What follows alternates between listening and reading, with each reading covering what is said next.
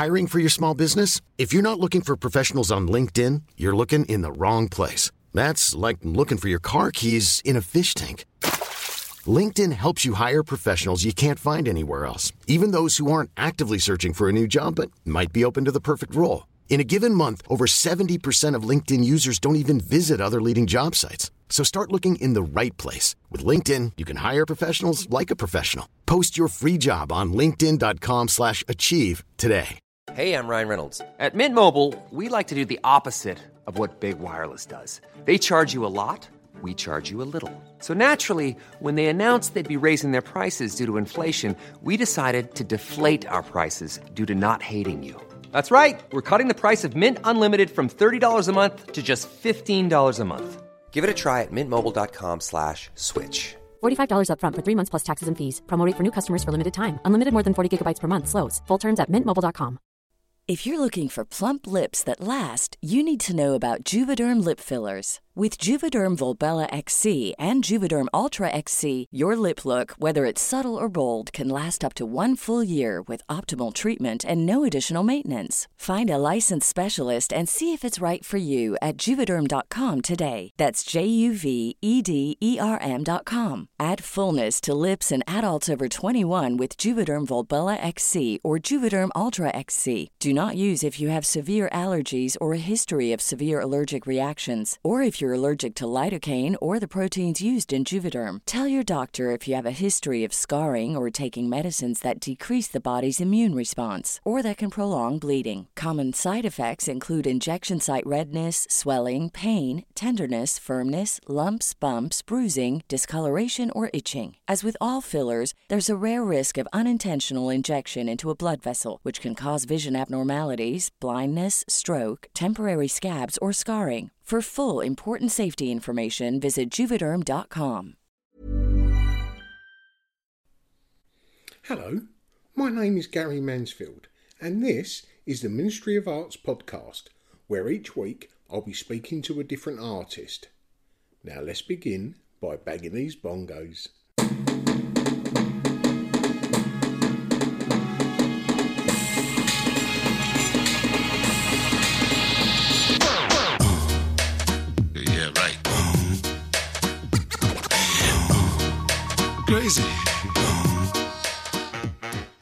Hello, we're 194 episodes in, and I know I say it every now and then, but that music always puts a smile on my face.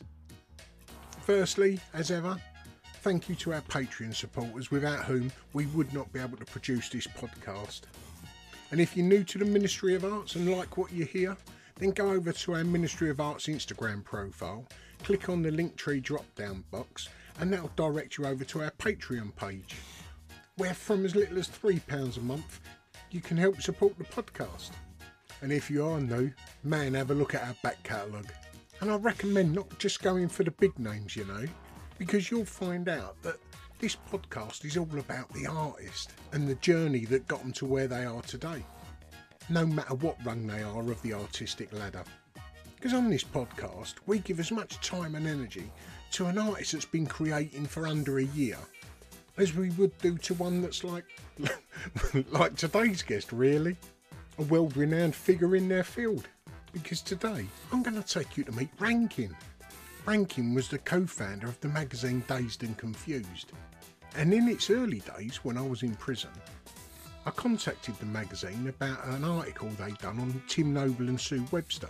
And not only did they reply they gave me a couple of years worth of free subscriptions pretty cool right and back in 2018, when I was creating my Face Value 3 exhibition at Jealous Gallery, Rankin donated a couple of prints, one of which was manipulated by the Connor brothers, the other Nick Smith.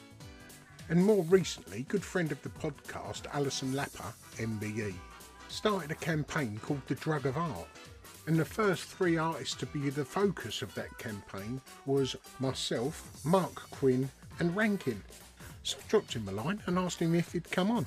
So, on a Tuesday morning a couple of weeks ago, he cleared his diary of photographing A-listers to make room for us. So please, come and join me as I spoke over Zoom to the man that is Rankin. Uh, this is actually one of the quieter sort of like catch up. It's like a catch up day, you know. Yeah, so yeah. Well, I do have seven questions Rankin that I ask each artist, and the first being, it's, it's always strange when, when it's someone who's um, who's got quite a high profile. It's always strange to ask the first question. But how would you explain what you do to someone that doesn't know your work? Oh wow. okay. Um, well, I guess you. I guess you'd call me like people call me a, a polymath, which I never really know what what it means, but um, it, it's this idea that I I kind of do multiple things. So, although I'm probably best known from the 90s for taking photographs and starting a magazine, I essentially have done pretty much most things creatively to do with uh, art and marketing. So I work right across the board from from anything from portrait of somebody to making a marketing campaign for a brand from sort of start to finish to um, making movies to making adverts just as a director to doing exhibitions um, and um, I, I, also have been making magazines pretty much my whole career. So um, i like to think of myself as just being really nosy and inquisitive and using all of these different tools to help myself understand the world and myself. But um, also just to just you know i was actually thinking about it in the car today like you know if the world wasn't to exist you know for much longer because of climate change and all the crazy stuff you know has all the stuff i've done meant anything. That's a question but, we can all ask isn't it? Um, but i think it probably has in the sense that um, I think that I've connected people and I've hopefully made people laugh and enjoy, you know, um, some of my work. So um, I think that most creatives do this to kind of be immortal yeah, in some yeah. sort of way. Yeah, leave actually, a legacy of sorts. Exactly. But I think that actually there's just a really, I'm not actually really weirdly, I'm not very um, I'm not kind of a very kind of public person, so I don't. I'm quite pro- in my own personal life. I'm very private, so I don't have lots of millions of friends. So, but at work, I'm incredibly um, connecting, and I want people to succeed and do well, and I love meeting people, and so it's, it's weird. Like my my work is essentially the opposite of what I do in my personal life. But I love the I love interact. I love that interaction. Yeah. You know, I love on my own. I love my dogs. You know, my wife and, and my kid. But but in work, I just love that connectivity that creativity gives you. And I'm very privileged that I've been able to get away with it for so long, and also to do lots of different things. So that's probably the the best summary I've ever done ever Superb. what I do. Superb. Well, I I become aware of you in the in the mid '90s when I discovered art, got into art, and um, I was writing to artists from prison, um, and they were sending me press packs about their work. And amongst one of them, I can't remember who it was. I think it might have been Tim Noble and Sue Webster. Oh right, yeah. Um, and it was uh, an article that was in Dazed and Confused having a, a hunger or a thirst for uh, knowledge on the outside of the wall, you know, the, the arts that was going on the other side of the wall. I wrote to Dazed yeah. and Confused.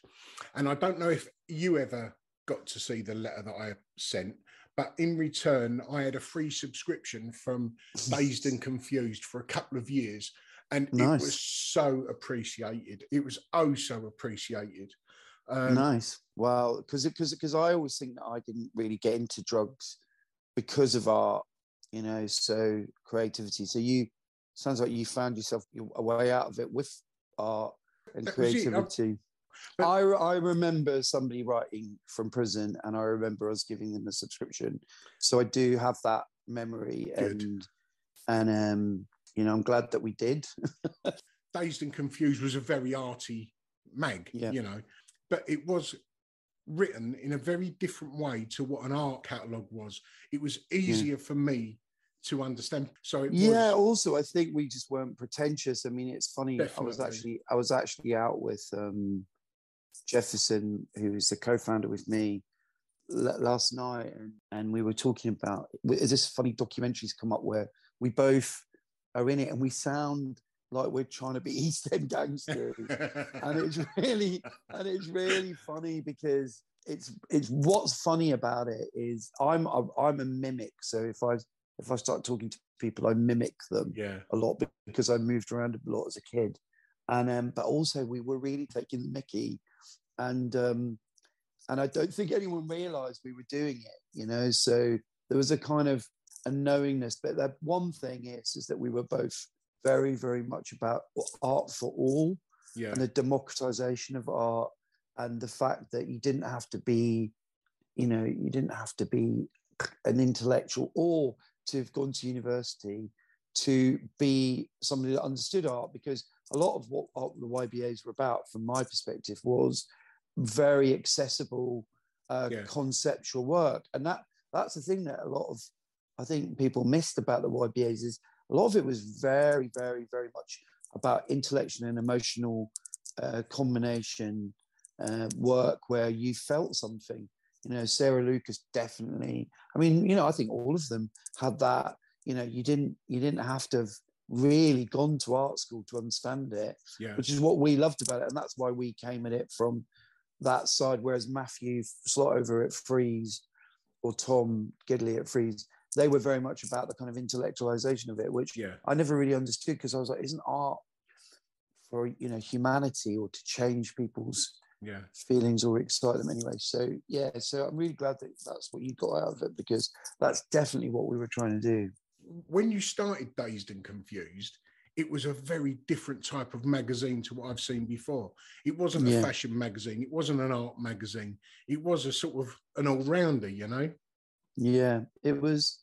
It was kind of. It was kind of like um, just an, what uh, what our interests were. So we were always very much about um, almost kind of mixing mediums because we really like. So if we did fashion, we would try and make it conceptual, and if we did, you know, writing, we would, you know, we would try and come up with ways of of making it more interesting or unusual or uh, accessible or funny or Yeah. so so and i think what's really funny is that then we kind of got ridiculed for being quite pretentious which is the opposite of what we were we were we were trying to do because we were trying to be unpretentious but we were very influenced by malcolm mclaren's diy attitude to yeah. punk very influenced by him and we were very influenced by andy warhol's interview and the kind of whole pop art movement and then the situationist movement and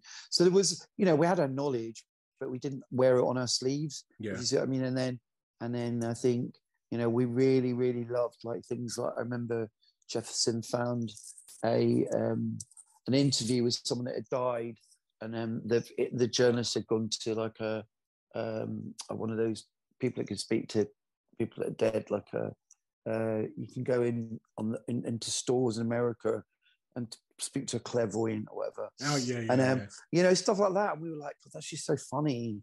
So it was almost taking all those creative mediums and and playing with them and having fun with them. And and I think that's what made it different. And and also we just came. We'd never worked in magazines, so we we came out of a recession, uh, late eighties recession, into this business and we we looked at it and we both sort of said to each other we're never going to it's going to take us years to break into this this kind of group of of kind of elite uh, elite kind yeah. of magazine people and we're outsiders and we've we've done some college magazines and we just thought let's just do it ourselves you know what can what can go wrong and the other thing is that we never thought it would last longer than a few months so what's crazy is you know 30 odd years later it's still it's still going Well, that's the hard thing when you're trying to create something new. yeah is getting past the gatekeepers. Yeah, yeah, exactly. And exactly, if, yeah. if you're sort of doing something new, sometimes you can sort of hop over the fence if you like, can't you? You know. you can become part of the establishment. I mean, we have we have essentially become, Of unfortunately, part of, it. But but I think what I love about it, and I really still genuinely think this is extraordinary about what we did, is that it's still got that ethos, even today, even though it's a kind of, you know, a business and it it does well. It has that at the heart of it, and I think that's a very unique place to be. So although I think we became part of the establishment um, in in in our in us in our own work Yeah. and what who we were, we still maintained this kind of anti-establishment Yeah, of course. magazine, and we and that was the whole premise of it at the beginning. And and you know we did we actually made a very conscious decision to stop working on it. Like I stopped working on it, you know, full time when I was about sort of thirty eight. And I just said, I'm, done now. I've, I've got to move on. And I still did a bit, you know, still, still did a few shoots for them, but, but, um, and Jefferson, you know, handed over the editorship quite early. I think he was, I think he was hitting sort of 31, you know, when he, when he moved on to, to, to another magazine. So Brilliant. we, we met and we made, we both had made a pact with each other to do that. yeah, Um, so because we really felt that to make a magazine that is about the kind of people in the world that are that are feeling ostracized or, or, or misplaced or they're they're on the kind of you know they they're, they're in they're in that kind of anti-establishment stage of their life perfect. you've got to be young you Yeah. know most of those people are young of course we've still got a bit of it i'm sure you've got a bit of it because i think anybody that's in art has that contrarian uh, single-mindedness and questioning everything Yeah. but but you know to be able to really be at the heart of who those um, people reading at that audience are you've got to be at the heart of it so i'm very proud of it but i, d- I don't feel um like i even now i look at it and i don't understand it these days but yeah no i'm very i'm very proud i'm very proud of it i'm very Good, proud of so it you should be. yeah. Did you have creativity in home growing up, Rankin? No, none at all. No, I had no. This is the weird thing about myself and Jefferson. We had, you know, I think Jefferson had a cousin who was a writer, um, but we came from very um, un um, creative families, um, and I think that in a, a sense, when I when I have kind of looked back at it and have considered it, I do think it was an advantage um, although at the time it didn't feel like it. I think that we we we kind of came at everything with a blank canvas um, of um, attitude. So I taught myself so much about photography myself. I I always talk about going to the library and starting at A and just going through to Z, and that was Yeah, you know that was how i learned i didn't i didn't have anybody telling me what was good and what was bad so my i formed my own opinions about a lot of stuff and i still think that that um that initial um approach to work is what it's still within me to judge things from my from my own perspective. And it, and and I think that's a very strong um creative position to come from because you've it's very hard once you have really trusted your own opinion it's very hard for someone to tell you something's good Yeah, when you when you think it's bad.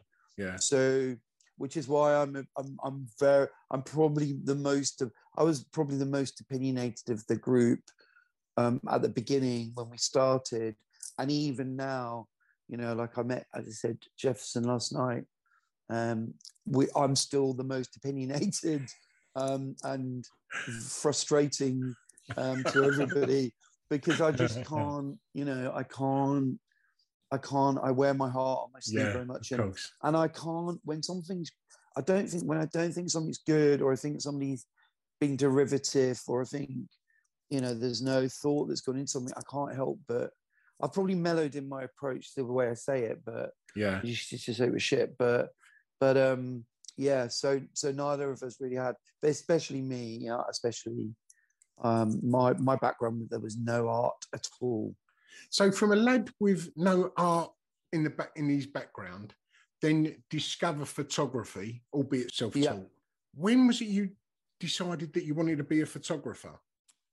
Um, it was it was when I was twenty, so it was between um, me doing my um, spring uh, course in accountancy and my summer course during the Easter holidays. I um, went back. I, I basically was put into halls of residence when um, I went to do accountancy with loads of art students in Brighton Poly, and I was um, with them pretty much every day during term and hanging out with them, and they just kept questioning me and asking me why you why are you doing this? You obviously are so interested in pop culture. You're interested in fashion. You you know you're inquisitive, and um, that kind of that kind of rallied me to to go back to my parents' house in in Hertfordshire and St Albans, and kind of get in touch with my mate who had a camera, and um, I picked up that camera, and the first day I went out and took photographs with that camera with film, I was it was like a light bulb. It was like Where a, have you been all my life? Yeah. yeah, and it was literally like that's it. I found it. I'm, there. It's it. And and and it took me about probably. I mean, it was pretty much instant, but it took me a, a week to decide I wasn't going to um, go back to do accountancy. And then I had to tell my dad and all that sort of stuff, which was really hard. But but you know, my parents did this amazing thing with me, which is they they because I'm originally from Glasgow, so we we've got this thing, this kind of like having an opinion is really really encouraged Yeah. um, in Glasgow. So you know, everyone's respected on a kind of even, very, very kind of even level, and that's my memory of it. Anyway, my parents really encouraged me to follow what my passion was, what my my um, gut feeling was. Um, so they, if they hadn't given me that, I would never have been able to have the guts to do it. But um, they did, and I did, and then I ended up you know, basically just because photography was really expensive then. So I had to go and get a job as a cleaner and eventually I got a, a job as a, a, por- a porter in a hospital. And I just taught myself photography for a good sort of really a bit about a year and a bit. And then, then I got into do a BTEC and Brilliant. you know did did it traditionally but more traditionally but but in that year and a bit i really read everything i could on it and i was it was it was kind of brilliant because as i said i just i was a blank canvas so i i, I completely filled up notebooks and Brilliant. you know got got got got the got the bug not just for taking pictures but for what pictures meant and the history of photography and the stuff that unfortunately a lot of photographers now photography young photographers they don't seem to have that same interest in it because i think maybe photography is a bit too accessible it's too easy to do so Yeah. Um but um which is just a different approach but but but then it was like i was obsessive. And i when i get i'm one of those people when i get into something i really like to know everything about it. Yeah, and I'm I'm a big oh yeah. Yeah i think a lot a lot of artists and creatives are. Well, you said that about um, the light bulb moment when you got into photography.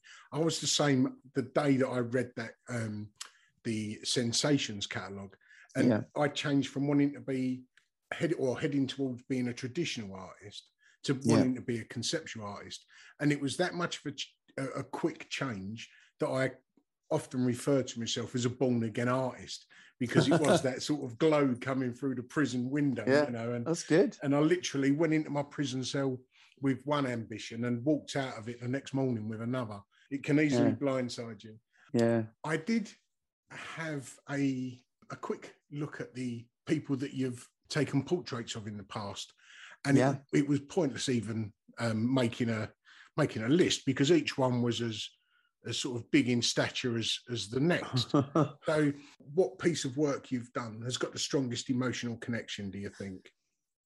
That's a very interesting question. I think that I think most people ask me what what is the most important or what um, you know what sort of kickstarted your career or But what's the emotional connection is a much, much more complicated question. And I think that people these days they want these kind of sort of sort of two sentence answers, which is so hard, as you know, um, sure, to do when you're talking about creativity because it's so it's so all consuming. I mean, like I forget shoots I've done and rediscover them. And, you know, whether I'm looking um, through old books or magazines or I'm looking on Instagram and suddenly one of my pictures comes up and I'm like, wow, that Yeah, I brings it I'd all done back to the surface. Yeah. You know, and you're suddenly going, wow, that picture's great.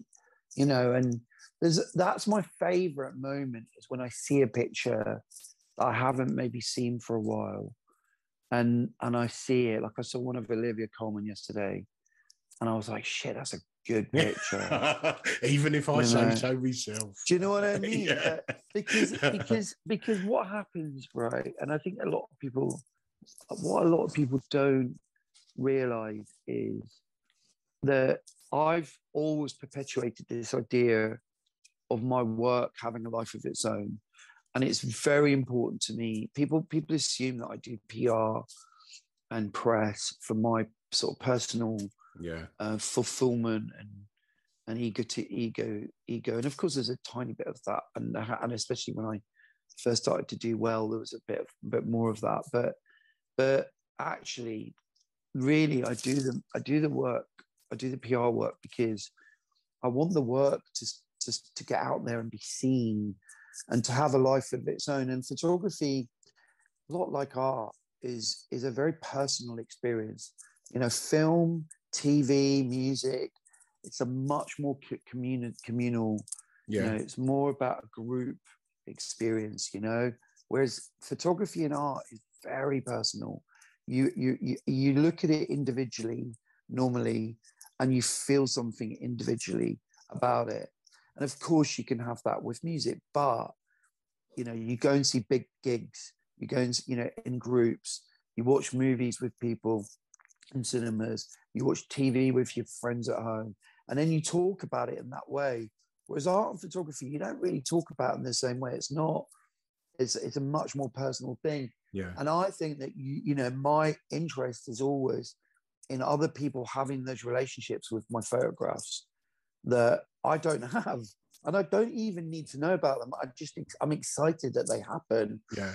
and so I've always wanted to promote my photographs to have those. And I've always felt like there are bits of me going out into the world, you know, my view on the world, my perspective on a person, how I feel about emotionally about that person, how I, you know, what, what my two hours I spent with them kind of came to is in that work. And, Yeah.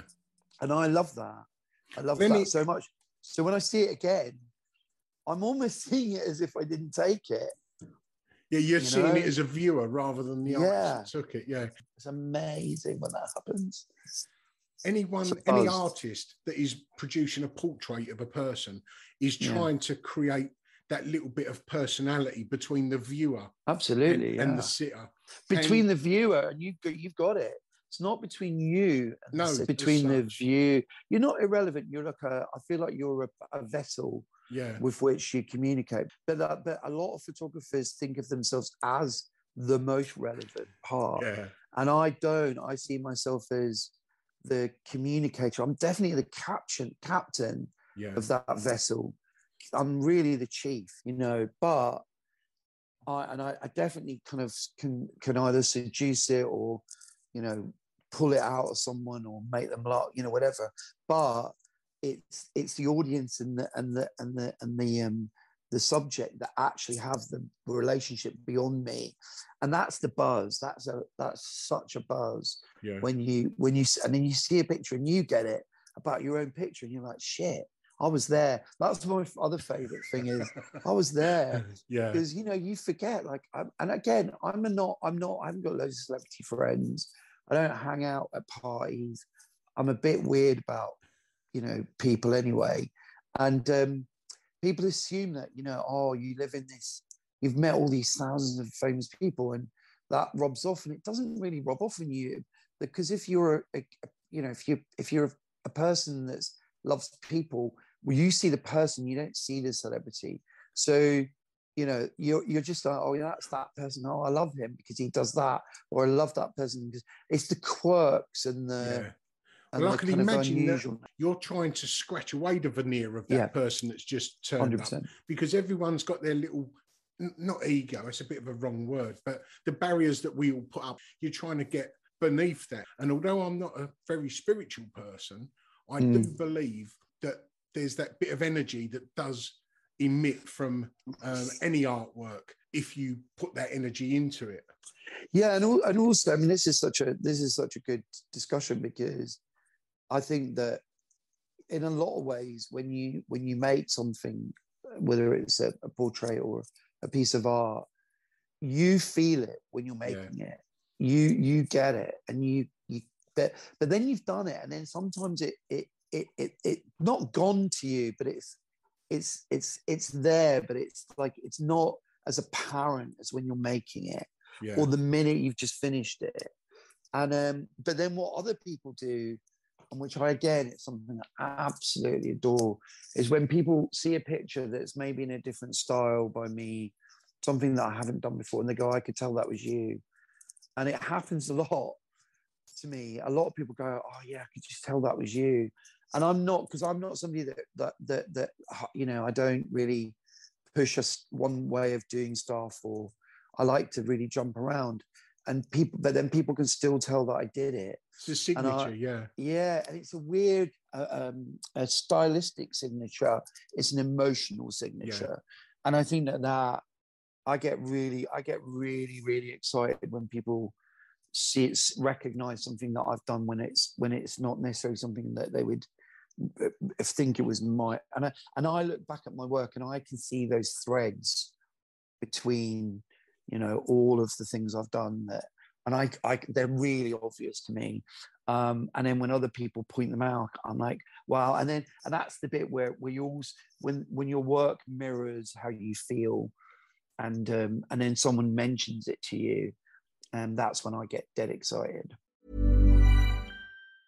Planning for your next trip? Elevate your travel style with Quince. Quince has all the jet setting essentials you'll want for your next getaway, like European linen, premium luggage options, buttery soft Italian leather bags, and so much more. And it's all priced at 50 to 80% less than similar brands. Plus, Quince only works with factories that use safe and ethical manufacturing practices. Pack your bags with high-quality essentials you'll be wearing for vacations to come with Quince. Go to quince.com slash trip for free shipping and 365-day returns. I'm Sandra, and I'm just the professional your small business was looking for. But you didn't hire me because you didn't use LinkedIn jobs. LinkedIn has professionals you can't find anywhere else, including those who aren't actively looking for a new job but might be open to the perfect role, like me. In a given month, over 70% of LinkedIn users don't visit other leading job sites. So if you're not looking on LinkedIn, you'll miss out on great candidates like Sandra. Start hiring professionals like a professional. Post your free job on linkedin.com/achieve slash achieve today. Well, saying about the emotional connection that you have with your work, when Yeah. you see one of your sitters have an emotional connection with the work that you've just created, and Yeah. where I'm going with this is the program that you created with a mutual friend of ours, Alison Lapper. Yeah. Um, Nobody's perfect, and I, I watched it when it came out three, four, five years ago, whenever it came out yeah and oh man, it was really something special. I'm not trying to blow smoke up your uh, what's it now, Oh. but it was a really special thing having these people that are so insecure with themselves and their bodies, and you just sort of highlighting their insecurity and saying like, you know, don't be don't be ashamed of it, fucking own it, you know. And it, it was it was Yeah. beautiful. And to, to see some of their reactions at the end, yeah, it was it was quite an amazing thing.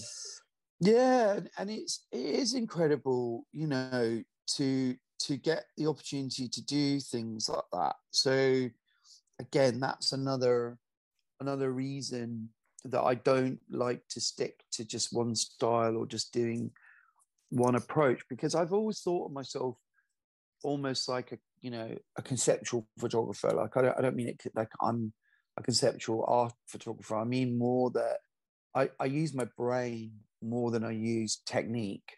when I take pictures, and I use so when it, even when I'm sort of connecting emotionally with someone, a lot of it's using my brain to connect with someone, as opposed to it being you know a lot of people just go oh, you you know I can I, I trust a lot of my instincts because I think of my my upbringing and and I and I tr- trust my ability to kind of deconstruct or yeah or um, you know um, analyze sort of situations. So you know whether it's I'm a phototherapist or I'm a photo analyst or whatever whatever it is, it's like work conceptual photography.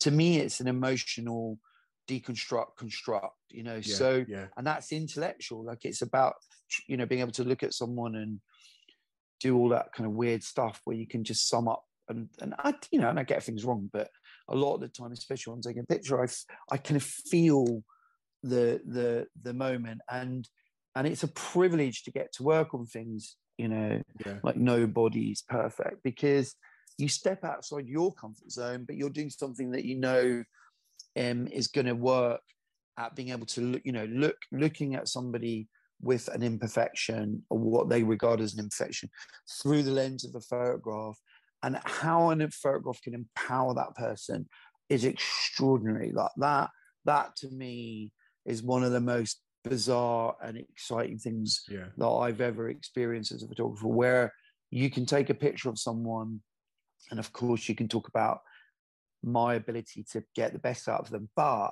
it's actually weirdly the photograph and the making of the photograph that gives them that power. Yeah. Yeah. And that's that's the bit where I get really kind of like super excited about photography. And the other thing is, is that you know, I, I, a lot of people talk about this. I've got a natural ability to to to you know see who someone really is and get that out of them very quickly. But you, they forget that I, I I've done you know 30 years of this now and Yeah. It's taken I- 30 years to hone that. Yeah. Yeah. it's taken a long time and it's like when i did Rankin Live which was a series of portraits of, of anybody that wanted to be photographed um, in a gallery. Um, Brilliant. i was doing you know i was doing like 80 to 100 people a day and i was really practicing my skill as a photographer. Like you know if that was a guitar i'd be like george harrison you know So it was it was like just constant constant constant practice and i know there's that malcolm gladwell thing where you know if you do 10,000 hours you get really good at something you Yeah. become a you know a genius whatever um, and i think that i don't i'm not i'm not a lazy photographer i'm not a i love taking pictures and when you do it again and again you just do get really good at certain parts of it so I don't think I think I'm naturally inquisitive and get excited about people. Um, but what I've watched cameras do with that um, documentary, No Body's Perfect, but also at those Rankin Lives, I watch people who really didn't really like themselves and they were being very brave to sit for me. And then they would cry with joy afterwards at how they felt about themselves Brilliant. and that's an ama- that's an incredible thing yeah. for a medium to be able to do but what you have to realize is on the opposite side of that it also means that it can be used in a really bad way so that's why i'm a big kind of advocate of discuss, discussing photography and the power of photography and the, the kind of scary bits you know about it as well Yeah, I mean, it's it's just something that's loaded with empathy, and empathy obviously is a or appears to be quite a part of your work. Where you're saying that about Rankin Live at the art car boot fair, you've done similar there. Set up Yeah. a stall and just allowed people to to come in and and just spend a, a couple of quid to have a a Rankin portrait of themselves. And you know, it's it's one of those worlds that's far away from most people. And occasionally, once a year, you know, you you give that opportunity to people. It's yeah, it's, a, it's an amazing thing. I'll see you at the last one actually. Um, did you yeah, I did. I did stop. I I didn't say hello at the time. It was while all this was going on. But um, yeah, you were so busy, barefoot, running around from uh, yeah, from one camera to another. So I down stop you. But yeah, a wonderful thing at the Art Car Boot Fair as well. thank you There was a listener question. I was asked to ask you. Photography is a medium that's moving fast. come on leaps and bounds in the last 10 years. Where do you think it can go in the next 10 years? That's a very good question from whoever, whichever of your listeners posed it. I think that it's at a point where it really is, whether it's over video or film or still photography, it's at a point, it's at a kind of crossroads because it's really been used by everyone now, you know, in the in the first world and in the third world. It's not like it's it's it's it's pretty much everywhere now, photography in one way or another. We've we've started to use it as a form of communication um, that I don't think anybody would have ever assumed we'd have got to this point. We take it for granted in a way which is extraordinary to me because obviously I love it so much. Um, we abuse it in such a terrible way um, for ourselves, but also, you know, with other people. Um, so it's it's it's at a, it's at a crossroads because it it could go so many different ways, and it probably will go every single different way because it's really it's really it's you know if you look at it from a bird's bird's, bird's eye view perspective it's just completely become an integral part of every single person's life um, and we, we're all using it all the time. You know like you and i were going to be on video for this camera and luckily i persuaded you that i wouldn't do it you know? So like um you know just because i feel so much freer talking you know to a to a, a microphone. Um but um you know the reality is is that it's it's it's it's almost seeped into every aspect of life society culture you know uh, relationship everything revolves around this weird medium that's that's now like it's integral to our life and and we've not really had that analysis of it you know in the same way that maybe we would have had of radio or yeah. tv you know because it because we just it's like it's like that thing that you know that's it's like a, a plant that was one thing that's that's morphed into another thing. We got used to it in the back garden. We yeah. we, we love it. We've we, we've enjoyed it for over over 100 it's almost 200 years. So you know we we think we know this because it, and it's because it's so easy to use. You know like i always say to people you know whatever you do on your phone camera i took four years to learn how to do that stuff. Yeah. You know and it's it's all at a touch of a button you know now. And everyone just takes that for granted. It's like four years guys yeah. to learn how to do that stuff. You know so to me that is extraordinary and in equal measure scary as hell. Yeah. We was talking earlier about the power emitted um, from the sitter um, yeah and a, a, little story that I've got is the morning that I was released from prison, which was in 2001 in October, just before you left prison, the screw had to take a picture of you for for the prison yeah. records for probation, whatever. And it used to be a Polaroid, and it was a four picture Polaroid. Um, he was there taking one of me. I was meant to be released at nine o'clock.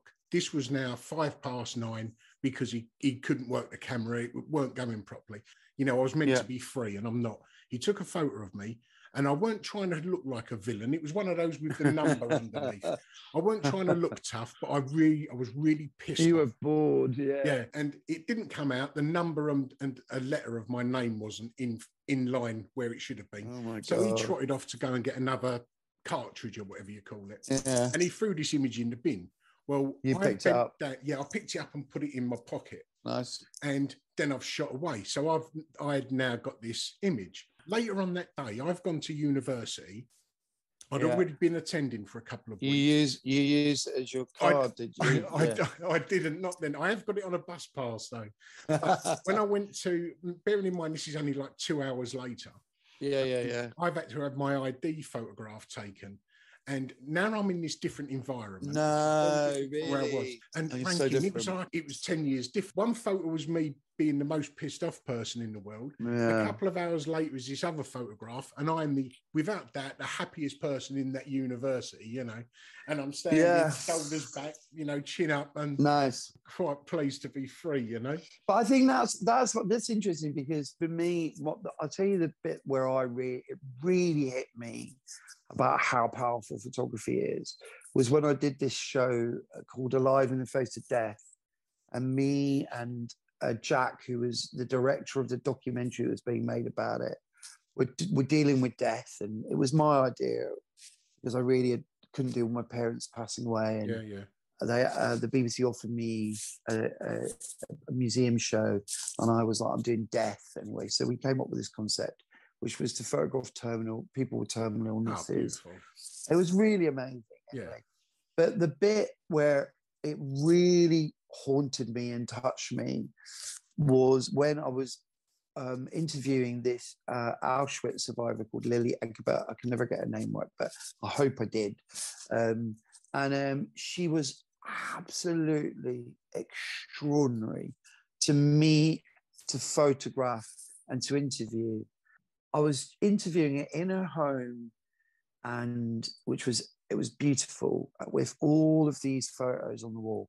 I mean, her h- whole house was covered in photographs, and we started to talk about her family and her life post Auschwitz. And, you know, obviously we talked about what it was like to be in Auschwitz that close to death, etc., etc. And Jack, the director, she went to get a, a, a glass of water or something. He said, ask her about the photos. And I went, yeah. And I, hadn't occurred to me um, um, because I was so obsessed by her. And he, he leant forward to ask her about the photographs. And I went, Lily, tell me about these photographs. And it clicked in my head. It went click. They're all of her family since she came out of Auschwitz. And, and all of the family that she'd left behind and had died in, in, um, um, in Auschwitz or wh- whichever concentration camp they were given to. She had photographs of them, but the ones that were prominent were the ones of the people that had lived from her surviving. And I suddenly that you know I'd suddenly got that rush of like, oh my god, these photographs mean Yeah. so much more. And I think that's the thing. It's like photography has become almost the air we breathe now. You know, it's the it's we take it in, we consume it in this very, very, we kind of need it. We don't really understand it. And what we forget is these moments where it means so much because it's it's basically stopping life. It's capturing it in a little time capsule.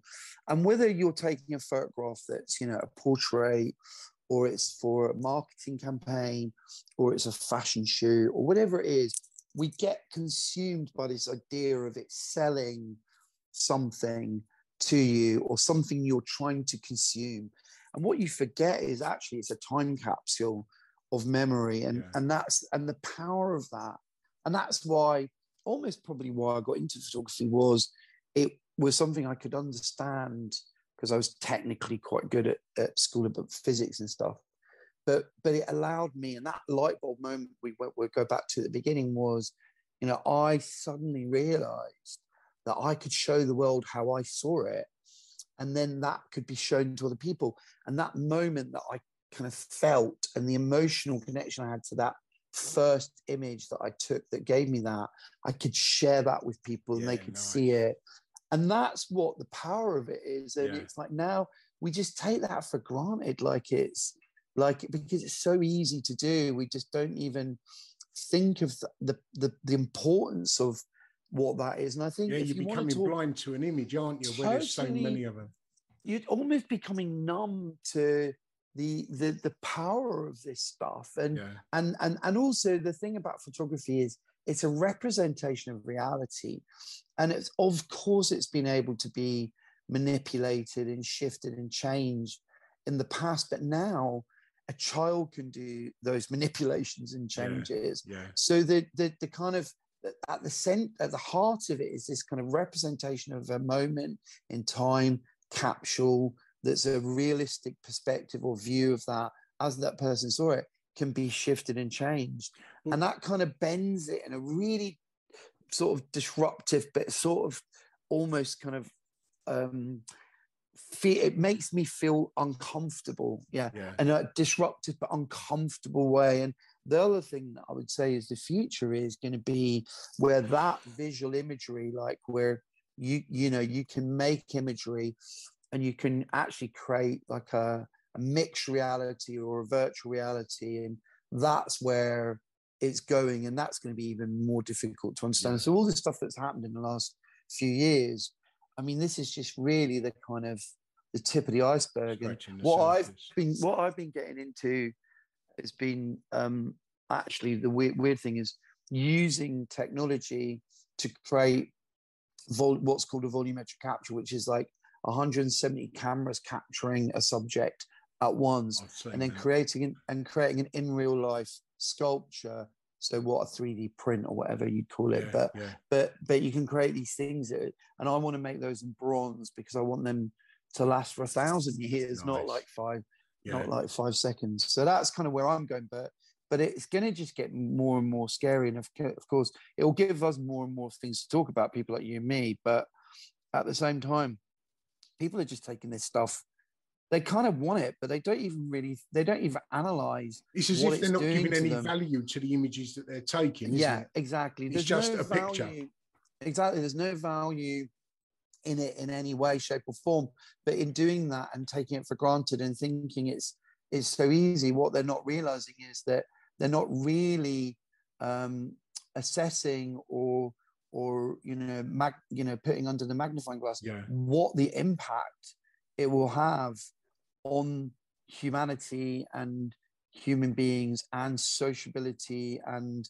Yeah. you know everything that goes with that like it's a really really really strange and quite dangerous place to be because nothing's discussed or debated and you know i, I find that very very unusual like i've been trying to get a documentary made called more real than real which is an analysis of photography in this way and people don't people people aren't just, just not interested.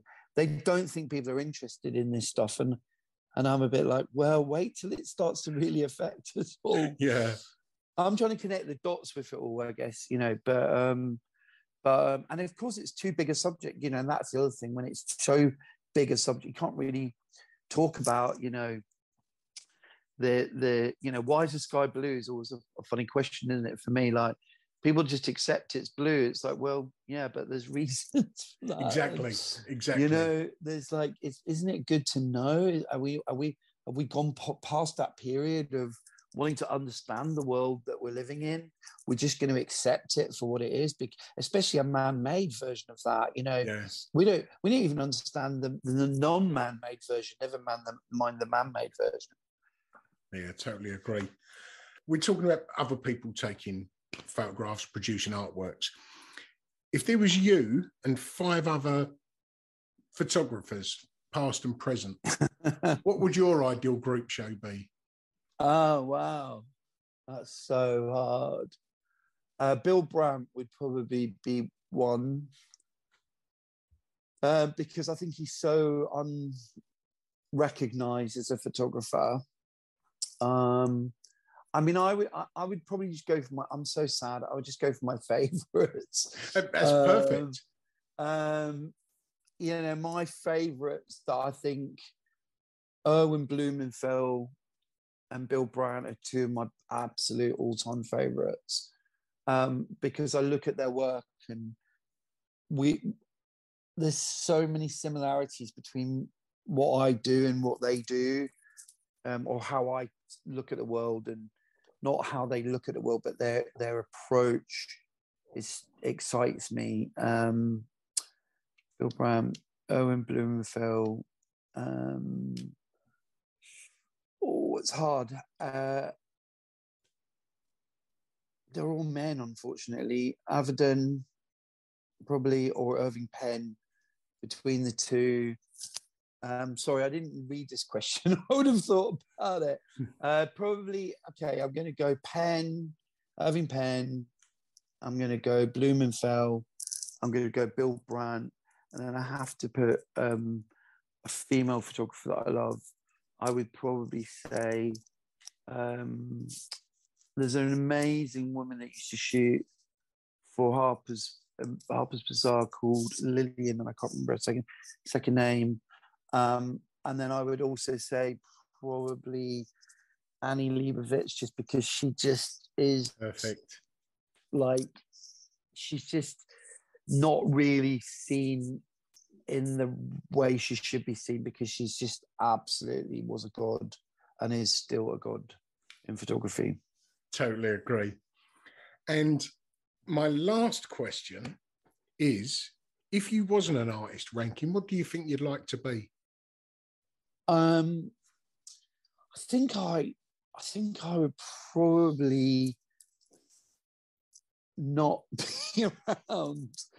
Uh, I think I'd have just gone mad. Like I think that my art has kind of saved me from this hedonistic. I don't know. I, I, I just, I just, I, I, I, I'm I'm not really sure. I used to say I would have probably been a publisher, but I would have probably been some form of ducker and diver entrepreneur. But but- Ending up in jail. but you never you just don't know i just don't know i'm not so the weird thing is i'm not even that obsessive about money or you know sort of position or Yeah. i don't really care about it it's like once i found photography nothing else mattered and i always just reinvested in myself and you know but uh, entrepreneur you know i have got that part of me it's definitely a little streak inside of me and and i definitely like to like jefferson and i actually were laughing because we were talking about doing a masterclass and we were like if we didn't do one in photography and and edit you know being a, an editor um we were we probably both doing blagging because that's that's all we did that's all we did for 10 years. So blagged away from one situation to another. But yeah probably an entrepreneur of some description. But i would don't i don't think i would have enjoyed it. I'd have been unfulfilled. I probably wouldn't have re- met the right woman yeah. you know all that stuff. But there's a um, lot to be said, Rankin, for the attitude of um, just have a go and see what happens. Oh God, yeah, and I think the thing is, is that I, I think especially these days, it's like what the one good thing that has come out of the the smartphone and camera camera phone is it is it, it's made photography accessible to all socio you know economical uh, people. You know, it's like it's not you know it's, it was very much a middle class to upper class uh, thing that you know maybe it sort of kind of became more accessible during the 60s but Yeah. it's just so expensive you know um to do it. And to do it as a career you've got to be really really especially back then you had to be really invested in it. You know you had to give up a lot. I had to give Yeah. up so much to do it. Like i had to work my ass off to to pay for everything back in the day. And um now you can just pick up a camera and and kind of get a feel for and, and start to get into it. And i think that that although it might seem like a a, a shit glass ceiling i do think it was a glass ceiling that's been broken. And i think that's good because what you're seeing now is kids coming through you know from lots and lots of uh, sort of different backgrounds. And you know that's that's exciting because it i also really believe the more different perspectives you've got around the table you know that are making stuff the better and understanding you have of it so um, i'm excited by that but it's also very very very dangerous at the same time I, I totally agree. I stood on one of the London bridges a couple of years ago, taking a photo with a with a camera, not not a, uh, an SLR or DSLR, just a little instant camera. yeah And uh, I took this photograph, and there was a, a woman next to me. She went, "Oh, a real camera! How quaint!" it shows how sort of technology has moved on so far that that a Yeah. camera seems to be old fashioned. You know, i kind of get really sad when i hear something like that totally because- agree. Totally agree. be- because I think I've never been a rose tinted glasses type of person. Like I don't, I don't look at the past and go, you know, I wish we were back there. I kind of, you know, wish I was still there. um, as opposed to go back there. I can't. I, I really believe in you know moving forward and and not holding on to all of those things in the past. But but it is sad, you know, that people don't have that kind of I don't know that the glass ceiling kind of did work in another way because it did make everything a little bit more held uh, to to account and a little was a little bit more of a pedestal Yeah. you know about the art form so for the art form i'm, I'm really sad because i think that um you know it just it, it's just really taken for granted you know and um and also young photographer coming through now you've got to fight you know you've got so much competition it's quite scary Yeah. Yeah. Well, Rankin, that's all my questions asked. Um, amazing what have you got coming up?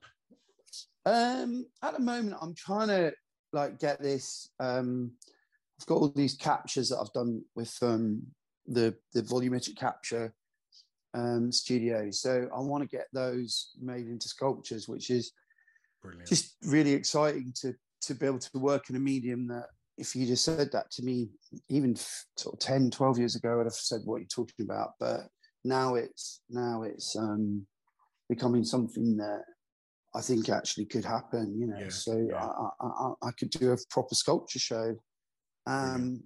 and they're not photos they're these kind of photographer they call it photogram- photogrammetry photogrammetry photogrammetry yeah I get it wrong all the time but they, they, that's what's exciting me uh, currently. But also, you know, just getting back to taking portraits. I, I, I miss it. It's my go-to, and I did I did a shoot the other day, and it was just like I was buzzing at the end of it. Um, so taking pictures. that's my Well, that's my your that foundation's always your foundation, isn't it? Yeah, It doesn't matter where how high you build yourself, your foundations are always the same, aren't they? You know? Absolutely, I go back there all the time. Good. Yeah. Well, next time I'm at the Art Car Boot Fair and you happen to be there, I will come over and say hello, that's for sure. Definitely come come and say hi. I'm I'm a I'd love to meet you, you know, properly face to face. Have your pitch taken. That is that's an ideal thing to do. That's perfect. All right, mate. Cool. Right, Great thank you, speak thank you very much for your time. I really do appreciate it. No worries. Cheers. Bye. Bye. Ta-da. Well, hope you enjoyed that episode of the Ministry of Arts podcast. So we wasn't dictated to by advertisers, we decided from the offset to go ad free, which means obviously we had to self fund. So we set up the Ministry of Arts Patreon page. And without that support, we would not be able to produce this podcast. So if you like what you hear and you're able to support the podcast, just go over to the Ministry of Arts Instagram profile. You'll find a Linktree drop down box which will direct you straight to our Patreon page. And for the price of a cup of coffee, you can help keep us growing week by week. But if you're not able to do that, that's fine because this content is free for everyone. But leaving a review on whichever platform you listen to your podcast, that really does help us get noticed and anyone else looking for an art podcast. Or even giving us a positive shout out on your social media. Everything is appreciated. But either way, thanks for listening, and until next week, ta